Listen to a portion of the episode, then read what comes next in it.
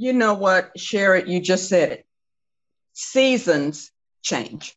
Seasons don't just change on the calendar and in nature.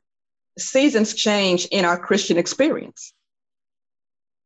They change in how we love God and how we serve Him. Like this passage says, there is a time to weep, it's a season.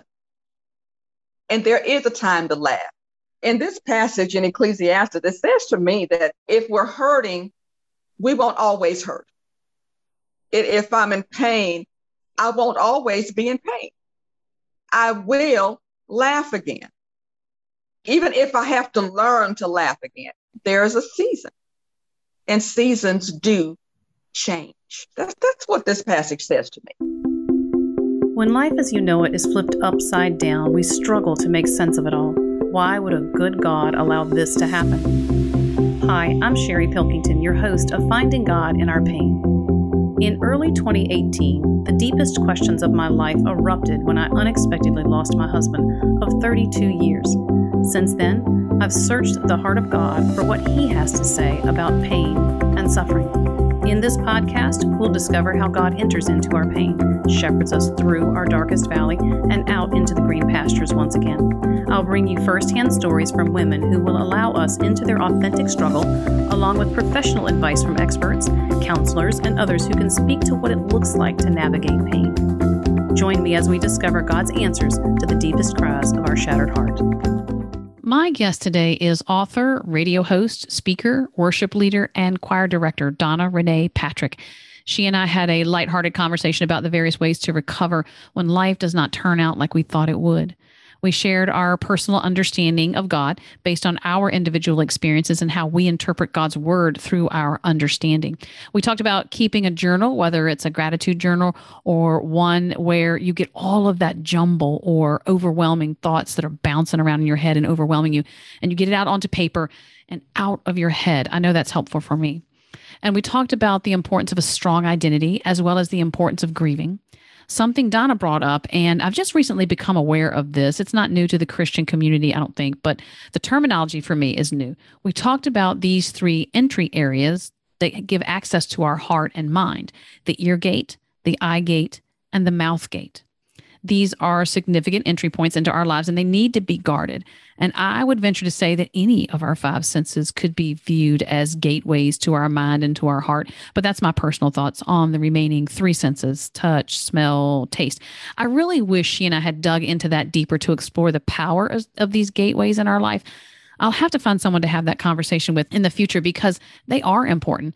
Not that they stop us from experiencing pain or trauma. But I think about the times, for instance, when I'm responsible for guarding those areas. And if I, you know, pick up on that skill myself, it might limit the times that I find myself confused and suffering.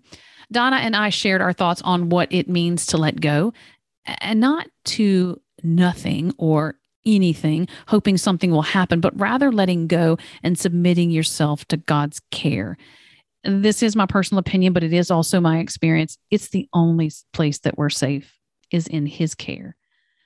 We discussed what it means to praise God in the middle of our pain and suffering, the value of taking our focus off of ourselves and putting it on the one, Jesus Christ, who can bring healing and restoration, the one who's with us in the places that no one else can reach, a pain that no one else can change.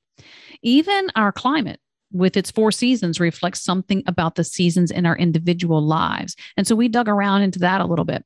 And a side note for you, uh, so that you don't get lost in the conversation or pulled out of the conversation when you think to yourself, wait, what did she just say? I was describing the fall leaves as God's confetti, but for some reason I said flowers. They're beautiful and colorful, like flowers, the leaves are, but it's leaves. I was talking about leaves of a tree that swirl in the air and flutter to the ground. So I uh, just want to help you with that. Join Donna and I as we explore the various things that are helpful when life does not happen like we had envisioned it would. Thank you, Donna, for your interest in sharing your heart for who the God of the Holy Bible is when what we thought we have doesn't become our reality. Sherry, thank you for having me. I'm so excited to be here.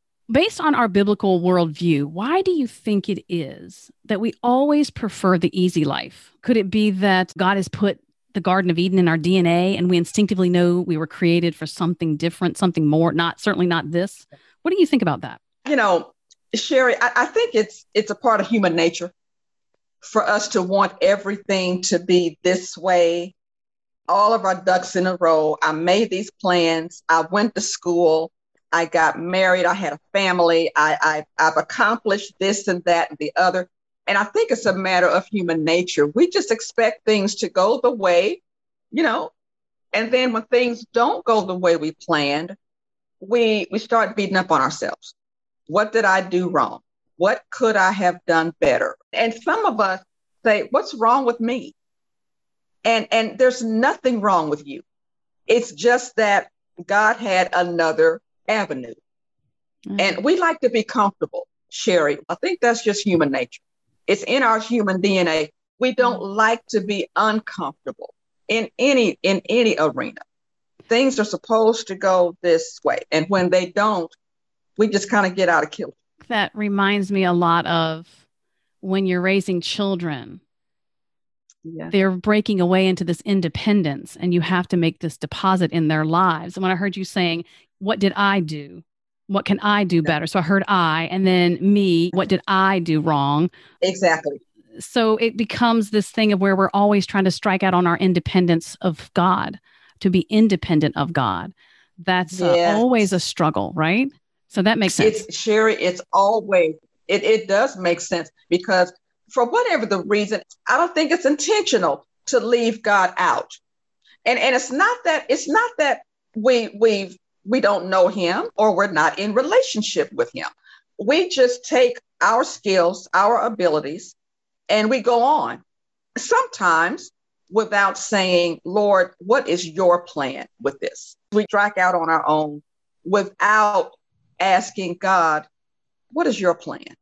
How do you want me to do this? You've given me this ability. You've given me these children. You've given me whatever the case might be. You've given me this business. You've given me this position, whatever it might be. Lord, what's your plan? That resonates with me because when I was 18 and I got kicked out of the house, I had walked with the Lord strong from 12 to 18, read the Bible three or four times through.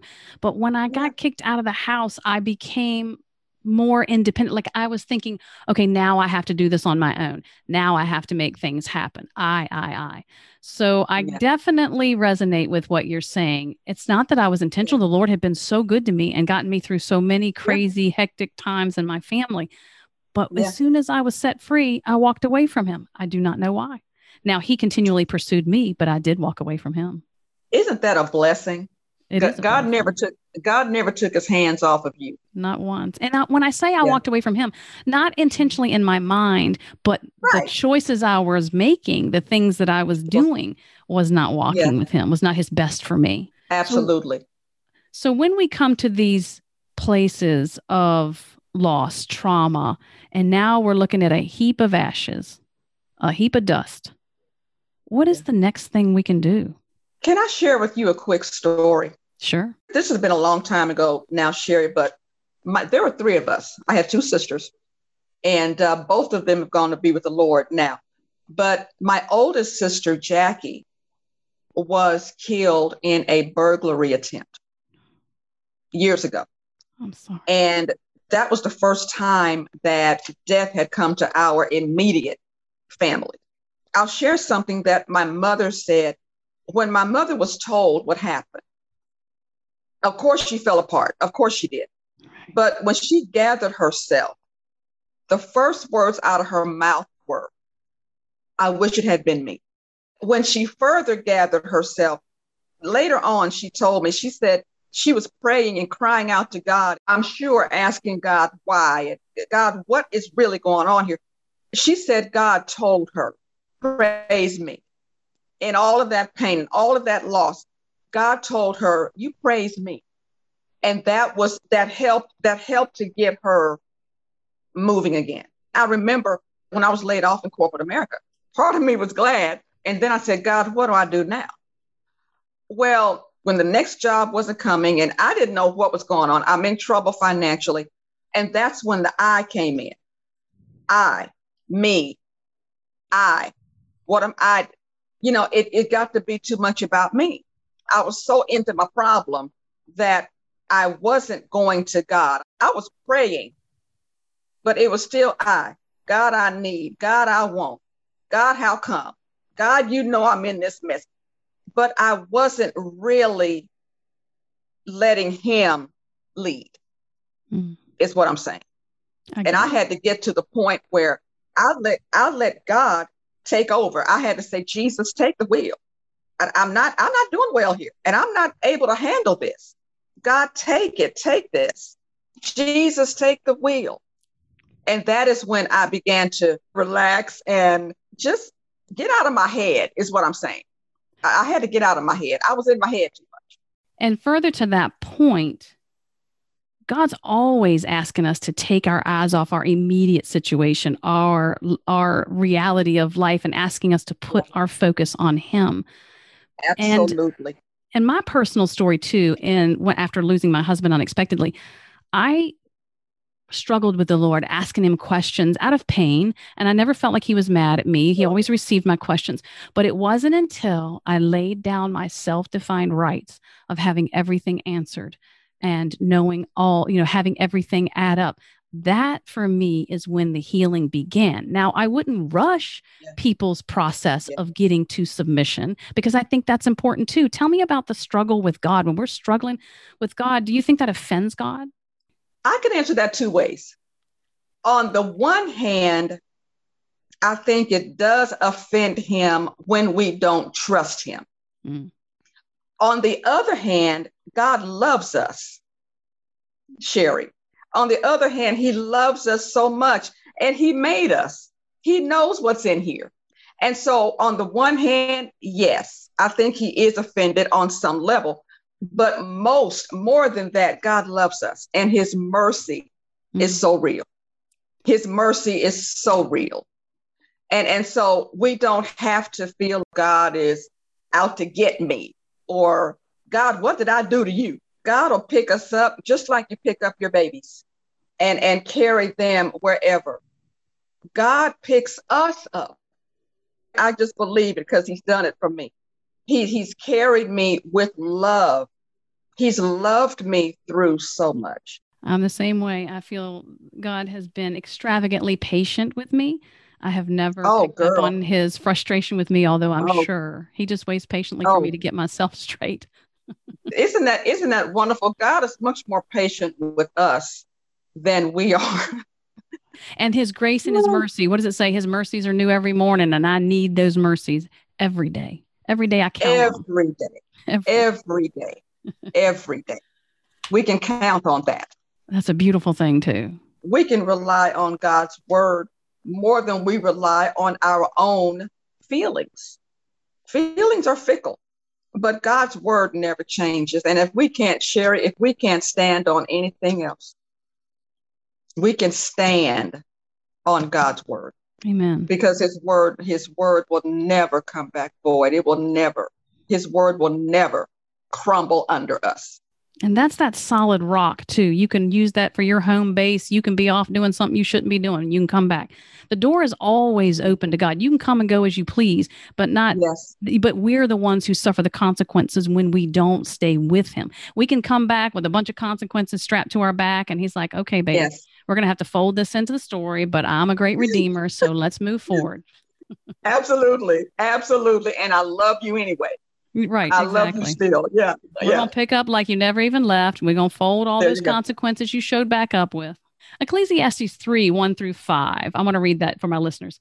To everything there is a season, a time for every purpose under heaven, a time to be born and a time to die, a time to plant and a time to pluck what is planted, a time to kill and a time to heal, a time to break down and a time to build up, a time to weep and a time to laugh a time to mourn and a time to dance, a time to cast away stones and a time to gather stones, a time to embrace and a time to refrain from embracing. What does that mean to you with regard to who God is as seasons uh, change, as beginnings and endings happen? in our lives? You know what, Sherry, you just said it. Seasons change. Seasons don't just change on the calendar and in nature. Seasons change in our Christian experience. They change in how we love God and how we serve Him. Like this passage says, there is a time to weep, it's a season. And there is a time to laugh. In this passage in Ecclesiastes, it says to me that if we're hurting, we won't always hurt. If I'm in pain, I won't always be in pain. I will laugh again.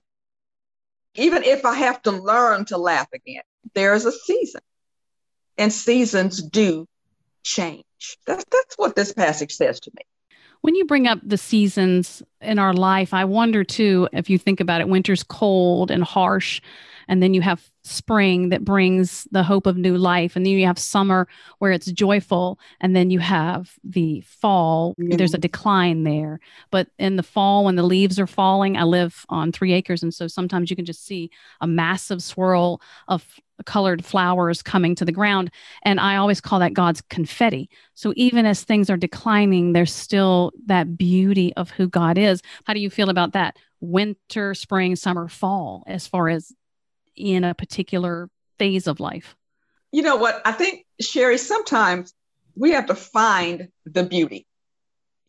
Even in the winter, when it's cold and dark and, and the ice is thick, we've got to find the beauty in that. Sometimes it's harder to find than others. But but knowing that God is our Father, knowing that the sun will shine again light and darkness are the same to God.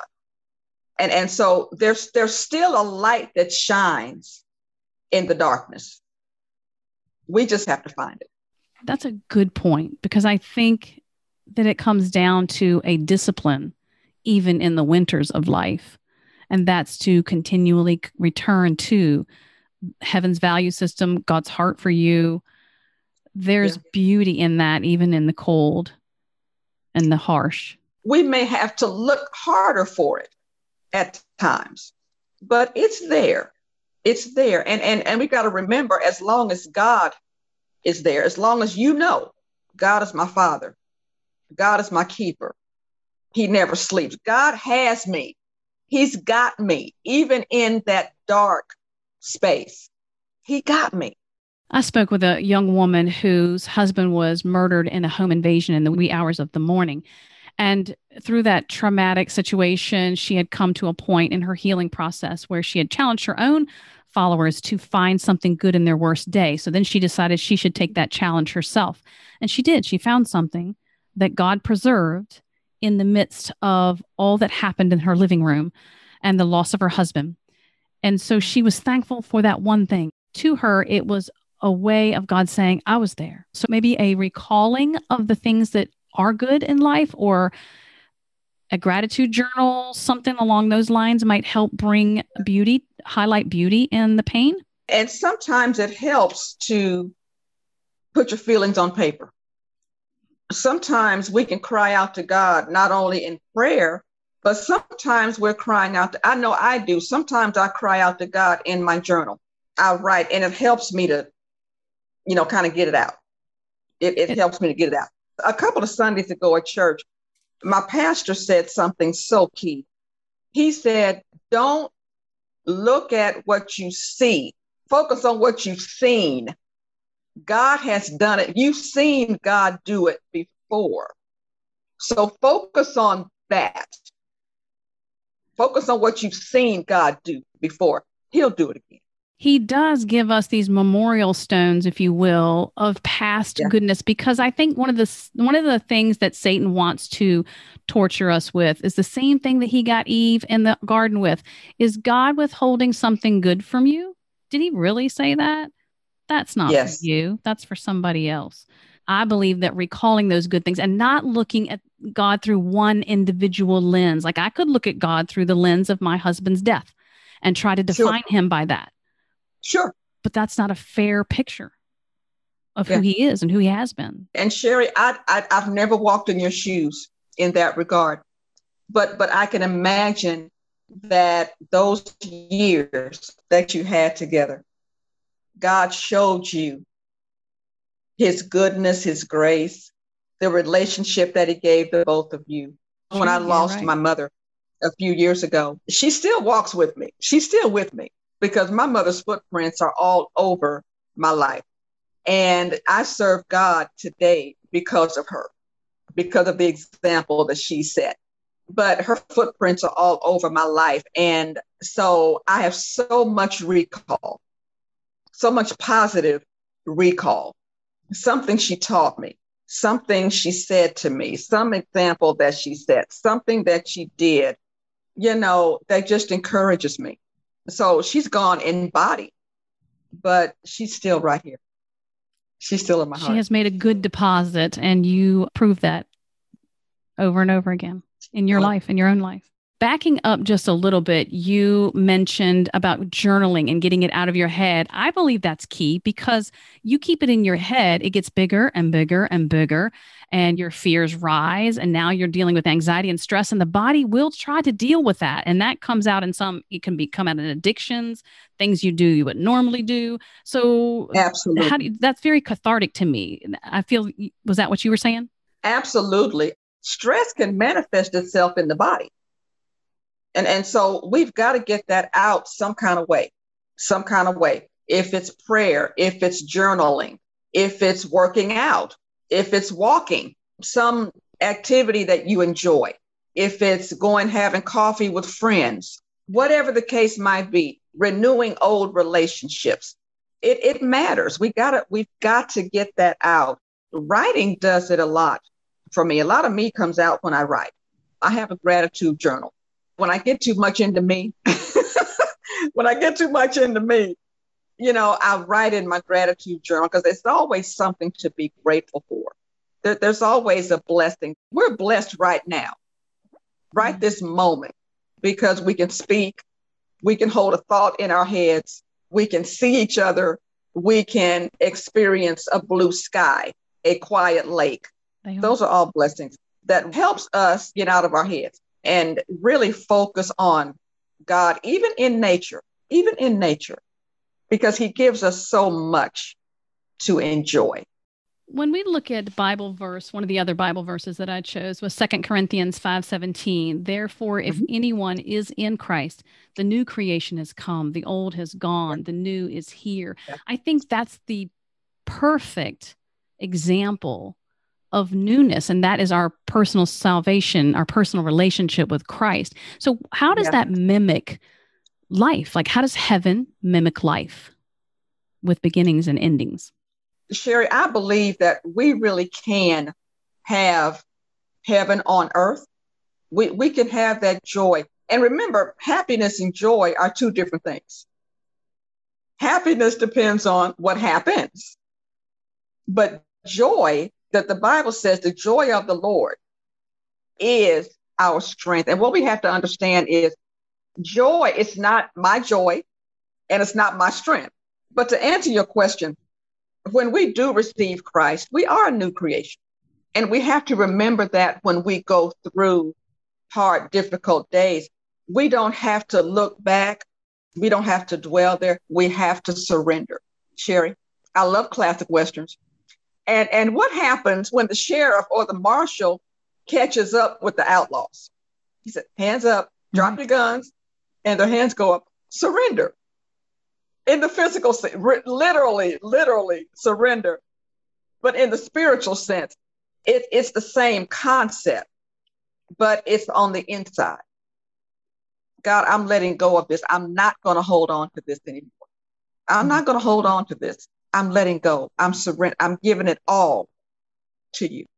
I talked with a woman who had left the human trafficking, the sex trafficking industry. When God won her over, she went to take her life and God met her there. But when he won her over, like she fully embraced his love for her. When I was talking to her, I was really struck by the fact that she did not recognize her old self. She answered my questions. It's not like she tried to dodge the questions or anything, but her oh. identity was solid in who God said she was. That was beautiful to me. She could no longer believe the lies that Satan was telling her because she knew now she knows who she is. Right. Yeah. Yep. So when her past came after her, whatever situation, you know how Satan's constantly trying to throw stuff at you, bring stuff up yeah. from your family life when you were a kid, but she yeah. would have none of that. She's like, what you say did happen, but that's not who I am anymore. Wow. And that's powerful. When you know who you are in God, nobody can convince you otherwise. What do you think is key for that? Having a strong identity in Christ? Because I know as a child, I was pointed to God. I had an aunt who actually was more of an example of God, and I do credit her for my salvation. But I was pointed to God many times, but there came a time in my life when I cried out to Him, and then He was real to me. So I did know the Word. I could recite Bible passages. I can share my own experience with that, Sherry. I grew up in a Christian home too. I grew up in the church. I, I, I had opportunities as a kid to give my life to Jesus. Eventually, I did, but I didn't really understand what my salvation meant until I went off to college. I, I came up with a very strong foundation.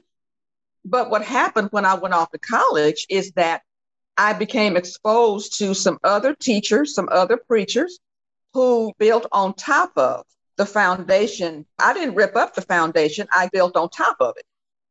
You know, that's what I call your spiritual house. That's what I call building onto your spiritual house. So I had accepted Christ, but I didn't really understand my salvation and what that meant to, to my life until I was older. I was grown. And once I really learned what my salvation meant and what it means to walk by faith, what, what it really means to, to walk with God on a day to day basis. So if it sounds like maybe you were like me in the sense that my faith was tested, I didn't realize there were really any gaps or holes until it was tested. And then I had yeah. this discussion with God, or that's when this intimate conversation happens with God. So maybe it's both knowledge, both experiential, uh, combination of things. I think it's both. But but we've got to get beyond knowledge is good knowledge is good. But applied knowledge is better. Who once said that the farthest distance is from the head to the heart I can't remember who said that, but it's true because it doesn't help just to have head knowledge and it doesn't help just to have heart knowledge or heart emotions or feelings, but the emotions and the feelings and the knowledge have to at some point uh, become one. Knowledge is a good thing, but applied knowledge. And I think that's where you're going with that. Applied knowledge at some point here and here and even here and here. It, it all has to come together at some point, at some point. Because knowledge is great, but if you don't apply that knowledge, you know, the Bible talks about salvation. We are heirs with God and joint heirs with Christ. But do I believe that? Do I walk that out. Your guest you mentioned a moment ago, who came out of the sex trafficking, she learned who she was in Christ. And so that did it for her. That did it for her. The knowledge and the experience came together for her. It did. It did come together for her in a very yeah. powerful, life transforming way. And just to back up a little bit for our listeners, um, when you were talking about head, heart, you also pointed to mouth and ears when you said here and here. You were making a point of what you say, possibly what you see, think, and feel. Absolutely. You know, sometimes, Sherry, we have to be careful. We have to guard our ear gate. We have to guard our ear gate, guard our eye gate. And what I mean by that is we can't listen to everybody, as well meaning as they may be. People mean well and they love us and they, they want us to be okay. They mean well. But sometimes we can't listen to everything that that hits our ear gate. And and we certainly have to speak, start speaking differently. Let that transformation re- reach our tongues as well. We can't be God's children and be saying, "Well, I can't do this. I can't do that. I'll never be this." Well, my mother told me I'll never be so and so. Yes, I will because God said I will. So so that's what I was talking about here and here. That's what I was talking about. Ears and mouth, ear gate, eye gate, I, mouth gate. Eye gate, absolutely. Which reminds yeah. me, we are the gatekeepers. We are the gatekeepers of our lives. We get to approve what does and doesn't come into our life, what we hear, what we see, what we put in front of us, what we give our time and attention to. Yes. When it comes to the endings before the beginning, the new beginning that takes place, what's the importance of taking the time to grieve what breaks your heart? Oh, wow. Wow. You know, this goes back to what we were saying about getting it out. Grieving is normal. It's normal. God created us in his image, but he also created us in humanity. And as humans, we have feelings. When we hurt, we cry. And, and if somebody cuts me, I'll bleed. You know, if somebody says or does something hurtful, I might retaliate with some words. When we lose something or somebody, it hurts. It hurts. And we're going to cry. And, and we're going to need periods of healing. We're going to need periods of restoration. I remember, as I mentioned earlier, when my sister fell victim to a burglary attempt on her home. And this person that I had grown up with all my life in the same house, same parents, same bedroom, all of a sudden she's gone. I couldn't say goodbye. I couldn't save her. I couldn't help her. I just got a phone call one day and she's gone. This was something we had never experienced before in our immediate family, but I had to, I cried, I screamed, I, I felt kind of guilty because while there was nothing I could have done about it, Sherry, somewhere in my mind, I'm thinking I could have helped her if I had been there. Maybe I could have helped her. I was at work when all this was going on. And I felt kind of guilty because I thought maybe I could have helped her. Maybe I could have done something. But but I had to come to a place of letting go. And I'm trying to be strong for my mom. I'm trying to be strong for her. So I didn't do my own grieving until later. And I had to get really, really depressed before I really dealt with my own grief. Mm. But grieving is normal, crying is normal, and we have to process. It's a process. You bring up regrets, and I, I want to touch on that, but let me back up just a moment because what I hear you saying is that tears and grieving are necessary because anytime that we are separated from that which we love or that which we have expectations attached to, I do believe there should be a grieving process. Absolutely. If you don't, it, it and grieving is healthy. And everybody might not agree with that, but I believe grieving is healthy. You got to go through that process because if you leave it all in, it's just going to fester. It's going to manifest itself in your health perhaps if not your physical health, your mental health, perhaps, if you let that grief fester. We have to go through that process. We have to. I especially love that God gave us tears as an expression, mm-hmm. as a way mm-hmm. to move stress or anxiety out of the body. But, and I cannot think of the Bible verse right now to save my life, it says He catches our tears in a bottle and that they will not waste away. And I am, cannot help but wonder what he's going to do with those tears. Do you think he'll wash the residue of this life off of us as we transition into heaven? It's a good thought. I don't know either what he does with them, but I'm glad that he sees them. I'm glad God doesn't miss anything. No. He doesn't miss anything. Nothing is wasted. No experience, no matter how painful, it's not wasted. God can use it to take us to another level we don't see it right then because we're, we're in too much pain. We don't see right then how God's going to use it. And I think that's where trust comes in. Speaking of your mouth gate, God, I know you're still good. God, I know you love me. God, I know you got me. God, I know you haven't left me.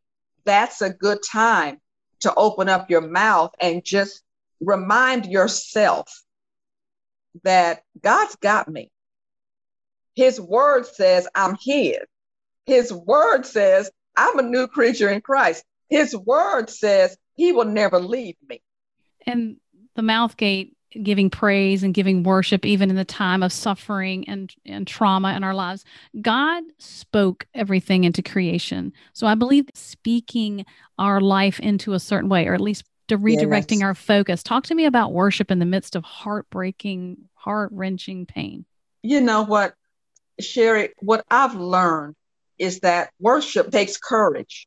Let me say that first. It takes courage to worship God in your pain. But what worship will do is going to take your focus off of your pain and put it on the one who can heal the pain.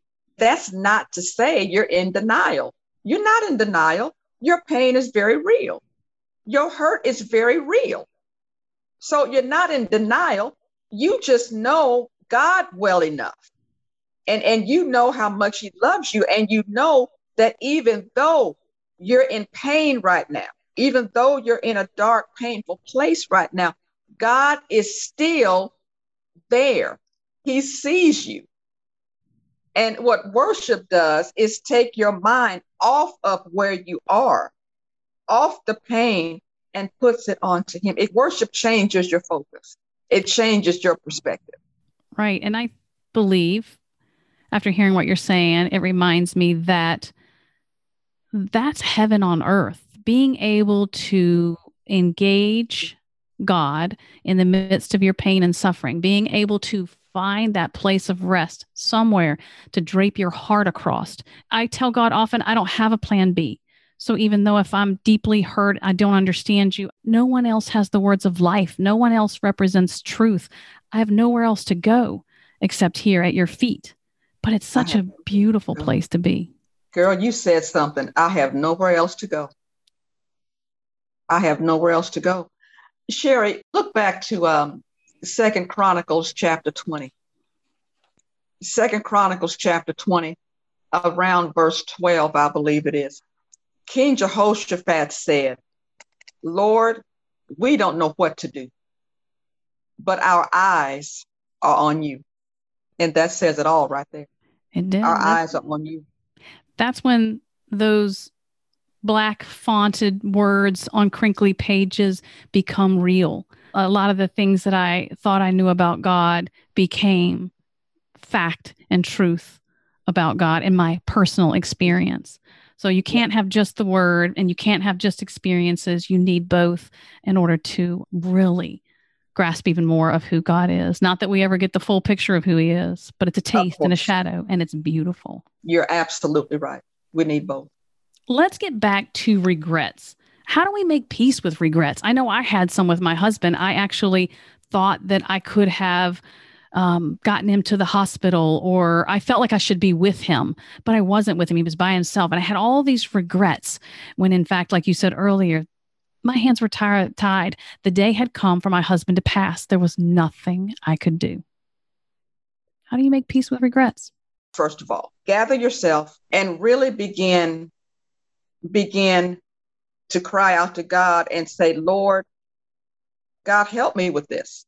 God, you're the only one who can help me get past this. You're the only one who can do it. Right. Friends, family, they love me, they mean well. But God, you're the only one. And I love them. I love them. But God, this is me and you. I just believe in our Christian walk, Sherry, there are just some things that nobody can help us walk through. There are just some things that it's nobody but you and God.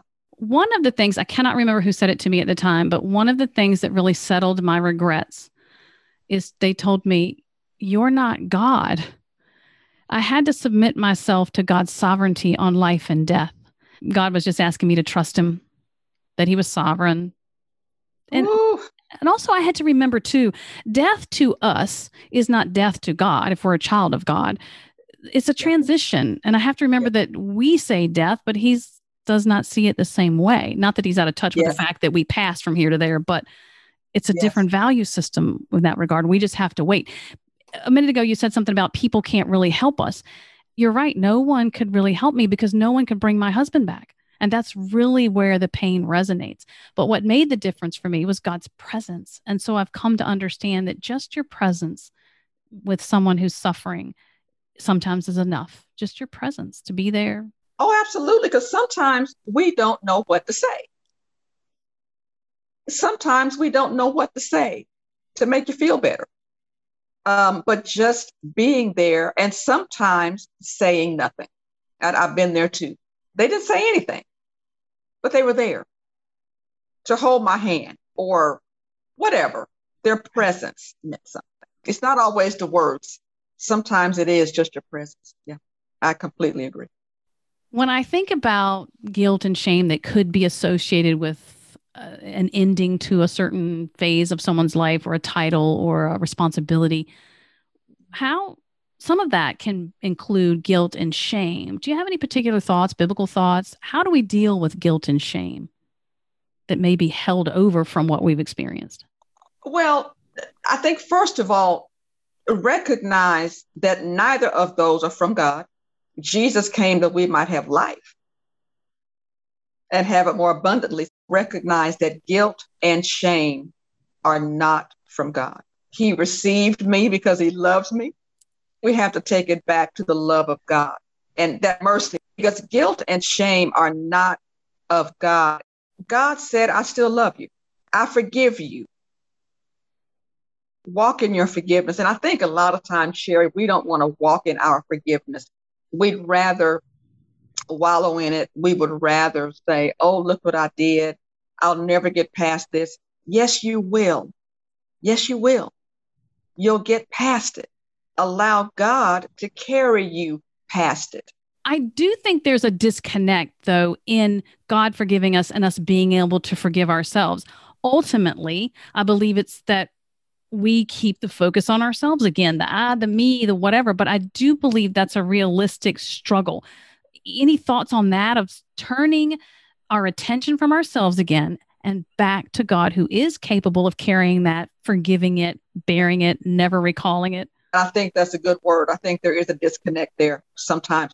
Um, and and Sherry, sometimes it's a struggle to to forgive ourselves. That's something that a friend of mine had to help me with. She just ministered to me in such a beautiful way. She said, Donna, God doesn't beat up on you. Why are you beating up on yourself? He loves you. He loves you. Keep hold on to that love. And but see, it's the voices in our head. It's those voices that keep playing over and over. And and some of the voices we've we've heard them for so long and and they kind of become second nature to us. But we have to stop listening to those voices and and and hear the voice of God.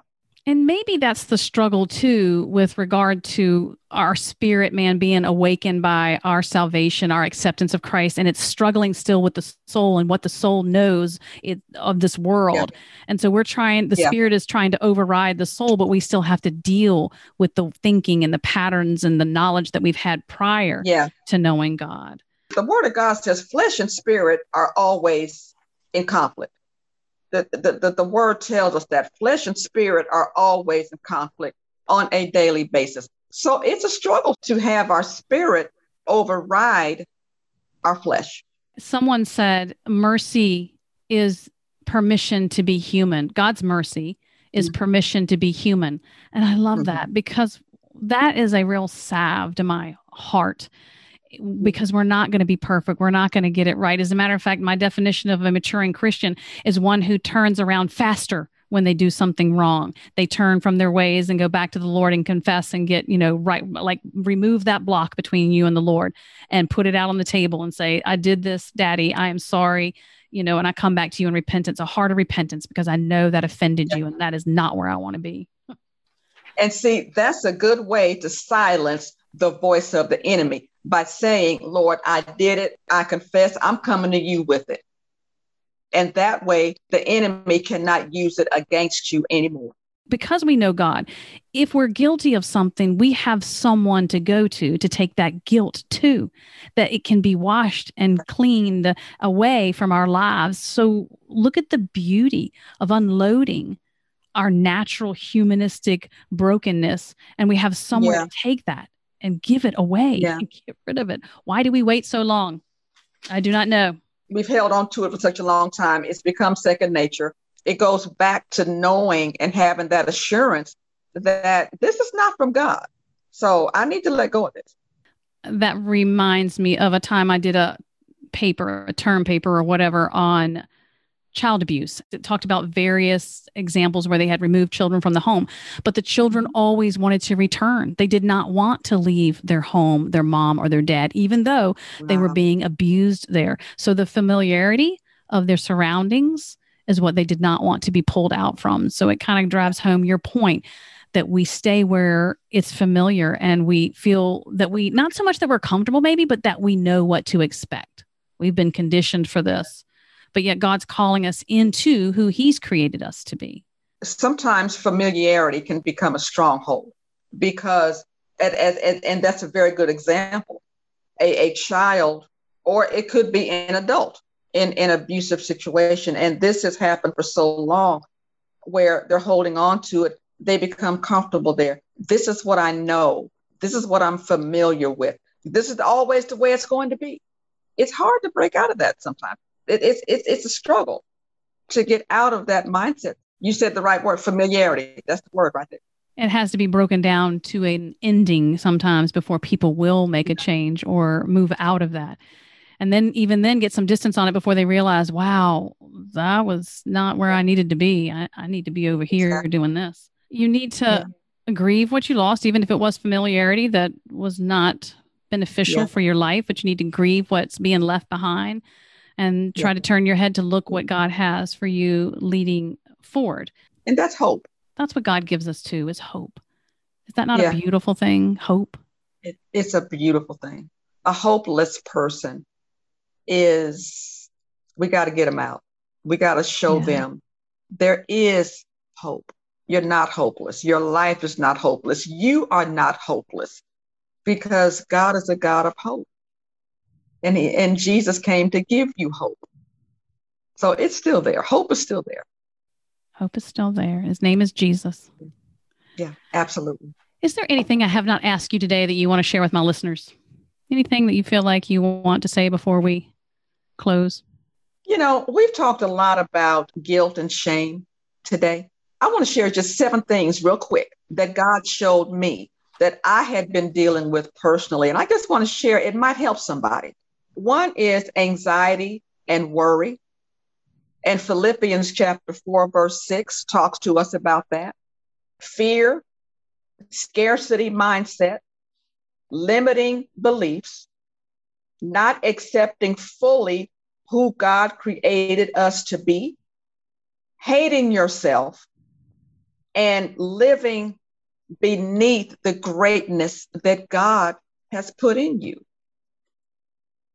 And scripture speaks to all of those. God had to deal with me on all of those things because I was living with all seven of those the anxiety, the scarcity mindset, the fear, the, the, the, the limiting beliefs, not accepting who God made me to be, not accepting my purpose, bullying myself. I didn't need an outside bully. I was the bully. I was bullying myself and then living beneath where God had me to be. Scripture speaks to all of that. They were strongholds. There were seven strongholds that I had to say, I'm done. No more.